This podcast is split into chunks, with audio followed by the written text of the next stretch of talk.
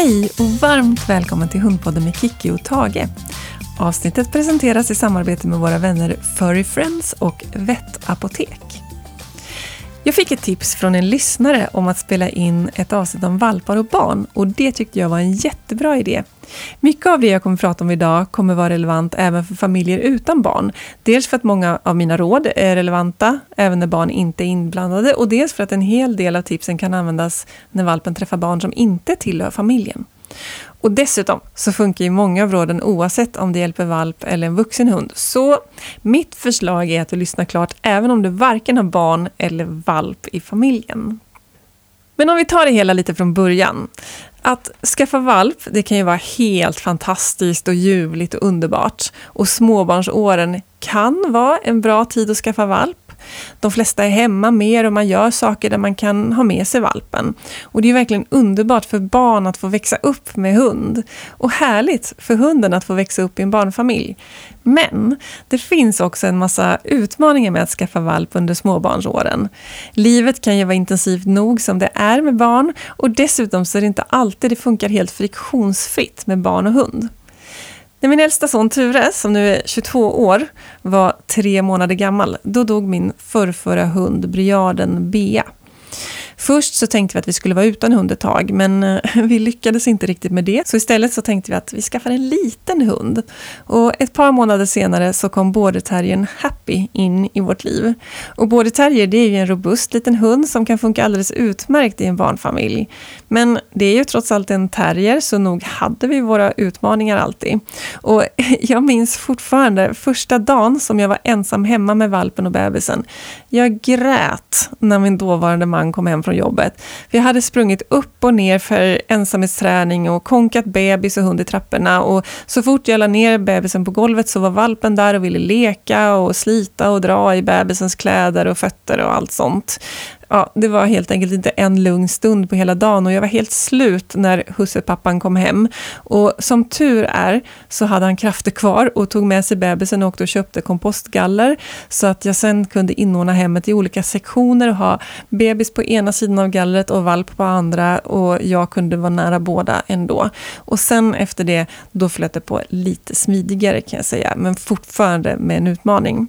Så jag tänker att ja, det är ju helt fantastiskt mysigt att skaffa valp när man ändå är föräldraledig. Men man måste också tänka på att det är ett rejält mer jobb. Och man måste kanske vara beredd att avstå från en del aktiviteter som andra föräldralediga ägnar sig åt. Och inte nog man ska se till att bebisen får chans att sova middag, utan valpen behöver ju också sova mycket på dagarna.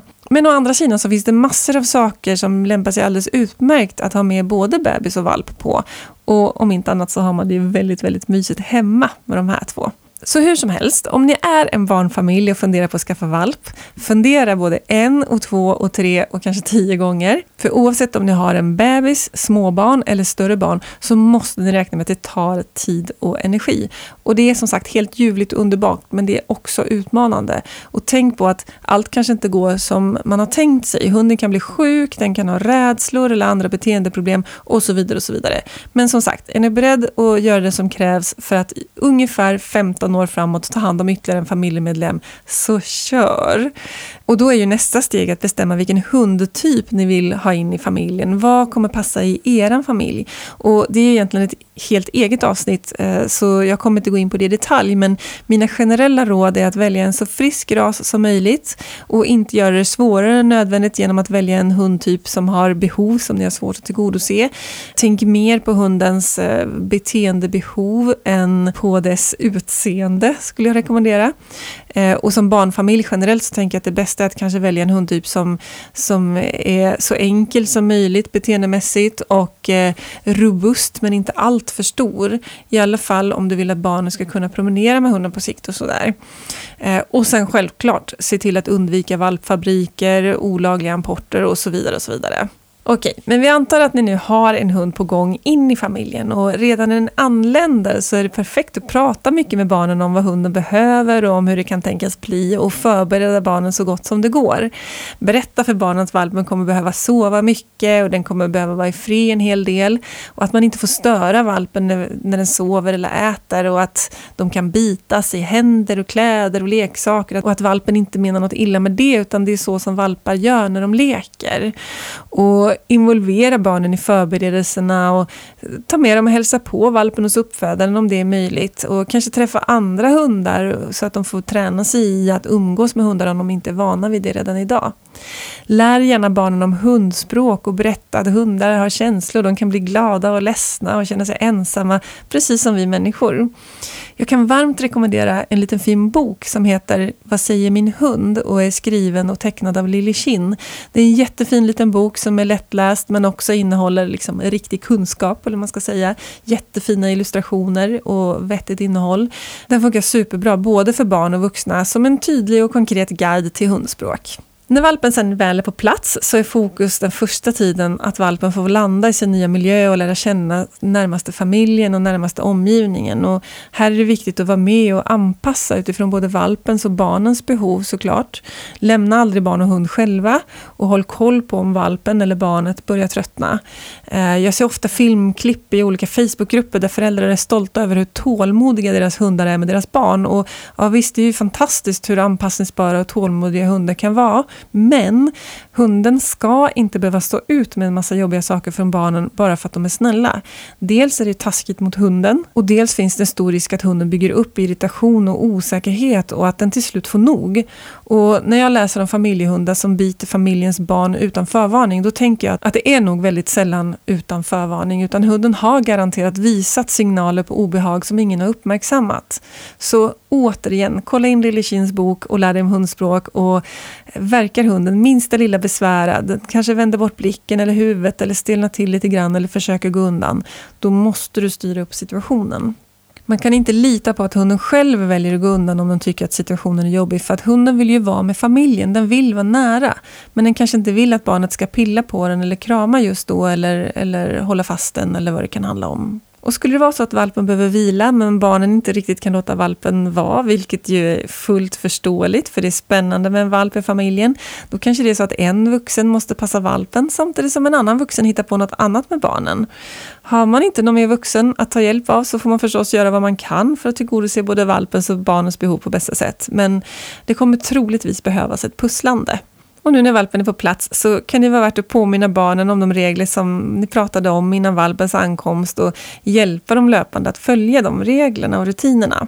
Många valpar har en tydlig dygnsrytm och i början så är det bra att följa den. Låt hunden vila när den vill vila och kela när hunden är kelig och lek när hunden är på lekhumör. Så småningom så kan man börja styra och ställa lite mer och försöka justera om rytmen så att den också kan leka på tider som passar familjen i övrigt. Men i början så kan man behöva låta valpen styra ganska mycket, precis som med bebisar. Det som kan vara värt att tänka på är att alla valpar känner inte av när det är dags för att vila och då måste man hjälpa valpen genom att skapa förutsättningar för vila och återhämtning. Och i en barnfamilj så kan det ju lätt vara aktivitet dagarna i ända och vissa valpar klarar att koppla av mitt i alltihop. Men med andra så måste man gå undan och vila i ett lugnare rum. Och kanske blir det rent av slagsmål om vem som får chans att gå undan och sova middag tillsammans med valpen. Det som också kan vara bra är att ladda upp med massor av tuggben och annat som kan sysselsätta valpen i situationer som ni behöver kunna ägna er lite mer åt barnen. När valpen väl har landat så kan det vara bra att sätta upp en gemensam målbild eller vision av vad ni vill att valpen ska lära sig framöver. Eh, vad ska den kunna som vuxen och i vilka sammanhang ska den kunna följa med och så vidare. Gör gärna en ordlista över viktiga ord och bestäm vad de ska betyda ur hundens perspektiv. Till exempel så kan det vara att ni har ett vardagsinkallningsord som är kom som betyder att hunden gärna får komma till er. Och det ordet kan alla använda och träna på och det kan vara bra att lära hunden att de måste försöka se till att det lönar sig för valpen att komma när de säger kom. Att de kan passa på att locka till sig valpen med ordet kom när valpen inte är helt upptagen med något annat. Och sen leka lite med den en stund eller berömmer den eller ge en godisbit. Och sen parallellt med det träna in ytterligare ett inkallningsord som på sikt ska bli den signal som funkar i alla lägen. Det som man ska kunna använda när det verkligen gäller. Och exempel på ett sådant ord, det skulle kunna vara hit eller en visselsignal eller någonting. Och där är min rekommendation att en vuxen tar huvudansvaret för att lära in den signalen och att barnen i familjen inte använder den förrän det är ordentligt inlärt. Och då att de använder det endast när det verkligen, verkligen är viktigt och se till att belöna det så bra som det bara går. Annars är det väldigt lätt hänt att den här viktiga inkallningssignalen tjatas ut. Så därför så tycker det är bra att ha två olika signaler. En, ett vardagsinkallningsord som till exempel kom och så ett som ska bli det här bästa, bästa ordet som ska funka i alla lägen, till exempel hit. Ibland så får jag frågan från familjer om alla måste träna på samma sätt och använda samma ord och sådär. Och det är klart att det underlättar och att det går snabbare att nå den gemensamma målbilden om alla tränar i samma riktning. Men hundar är helt fantastiska på att lära sig saker och de kan också lära sig att vissa saker lönar sig i vissa sammanhang men inte i andra. De skulle till exempel kunna lära sig att det lönar sig att komma när matte ropar kom men inte när barnen ropar eller tvärtom. De kan också lära sig att husse inte så nog med att hunden sitter kvar när han har sagt stanna. Men matte är väldigt konsekvent. Ja, så de lär sig det mesta. Och de kan också lära sig olika ord för samma sak. Det vill säga att de skulle kunna lära sig att matte säger stanna men husse säger vänta. Och det betyder egentligen samma sak. Så ja, hundar är fantastiska på att lära sig. Men det underlättar om vi är lite konsekventa och använder samma ord och samma rutiner generellt i familjen. Vi gör det lättare både för hunden och för oss själva. Och jag tänker att kanske framförallt de där sakerna som är lite viktiga att hunden lär sig, som inkallning och att stanna kvar, där kanske det är värt att vara lite extra konsekvent. Men på andra saker som lära in tricks och sånt där, ja men då spelar det kanske inte så, så stor roll. Och de där viktiga sakerna, de tänker att man skulle kunna skriva ner på en lista och sätta upp på till exempel kylskåpsdörren eller ytterdörren eller någonting så att den är lättillgänglig för alla. Och så har man det som en liten påminnelse om att det är de här orden vi använder och de betyder det här för hunden och vi tränar dem på det här sättet. Du kommer snart få massa tips på övningar som kan funka att göra för barnen med valpen. Men innan det så tänkte jag påminna om att du som lyssnare har fri frakt hos vår samarbetspartner vet apotek punkt se när du använder koden Hundpodden. VetApotek är ett djurapotek online med ett brett utbud där du hittar massor av kvalitetsprodukter till din hund till bra priser och med snabb leverans. Samtidigt som du handlar så kan du också hämta ut ditt djurs recept genom att enkelt logga in med BankID och välja det recept som du vill klicka hem.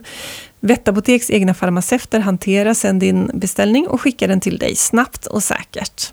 Och som jag berättat tidigare så hämtar jag själv ut Tages allergimediciner via VetApotek och tycker att det är supersmidigt. Och Tage tycker att det är jättebra att jag också kan beställa hem andra saker. Och nu har jag fått hem Tages hundpolo. Tage gillar ju inte riktigt att bada, men det är ett perfekt sätt för att lära honom att gilla vatten. Och så här på sommarens varma månader så är det ju skönt att de faktiskt kan plaska lite grann.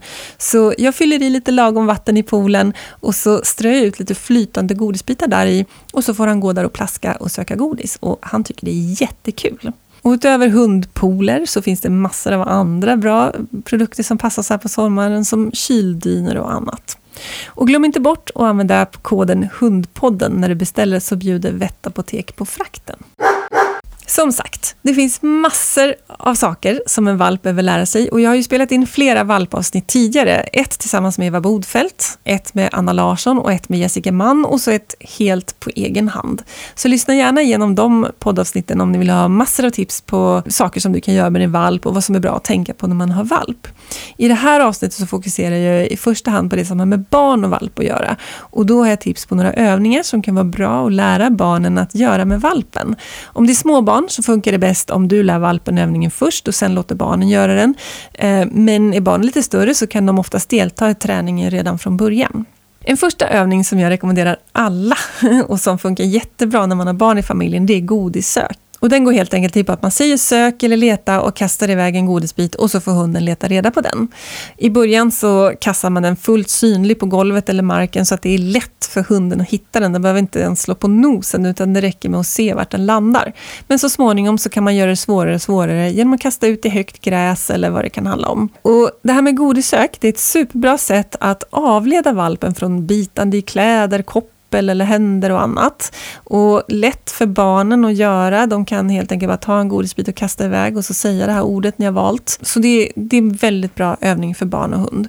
Godissök är också ett bra sätt att aktivera hunden på ett sätt som inte drar upp den i varv, vilket det ofta gör om barn leker med hunden i övrigt. Så då kan man varva lite de här lite stojigare och stimmigare lekarna med godissök som gör hunden lugn och harmonisk istället för uppspelt och uppvarvad.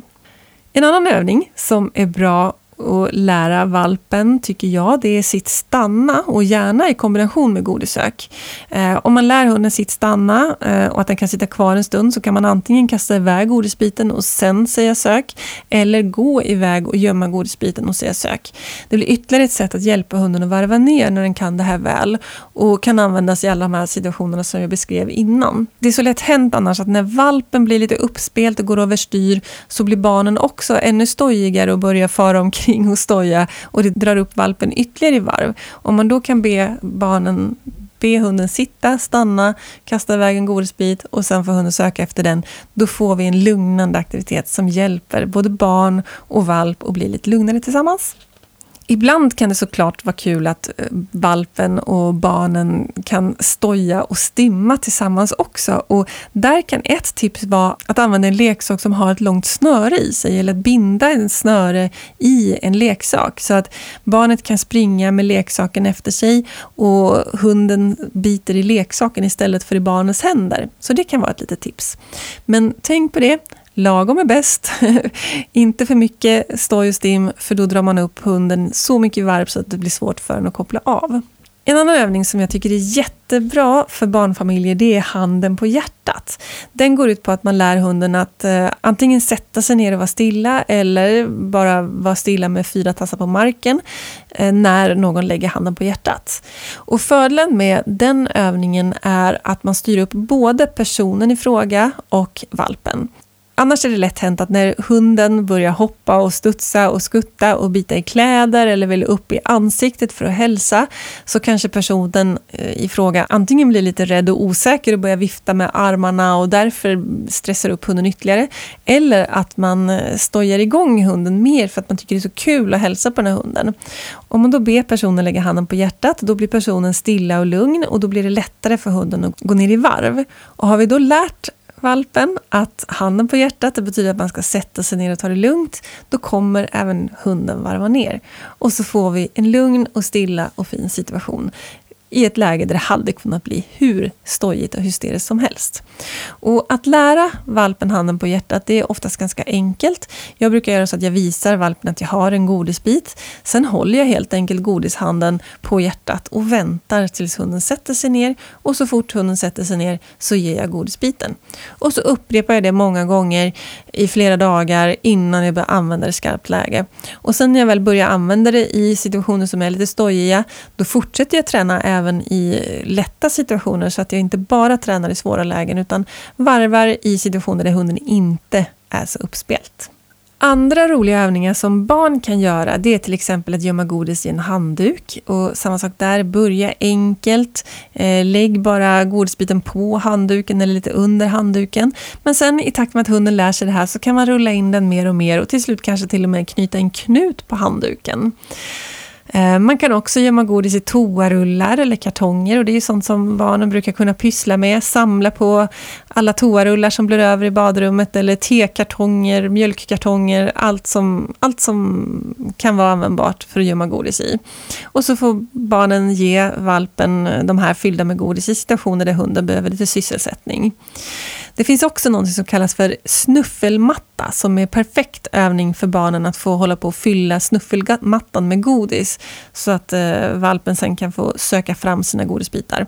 Och en snuffelmatta, det är som en eh, liten matta, eh, som en ryamatta kan man säga, men med tjocka flistrådar och i de här flisremsorna så kan man gömma godis som hunden kan söka efter.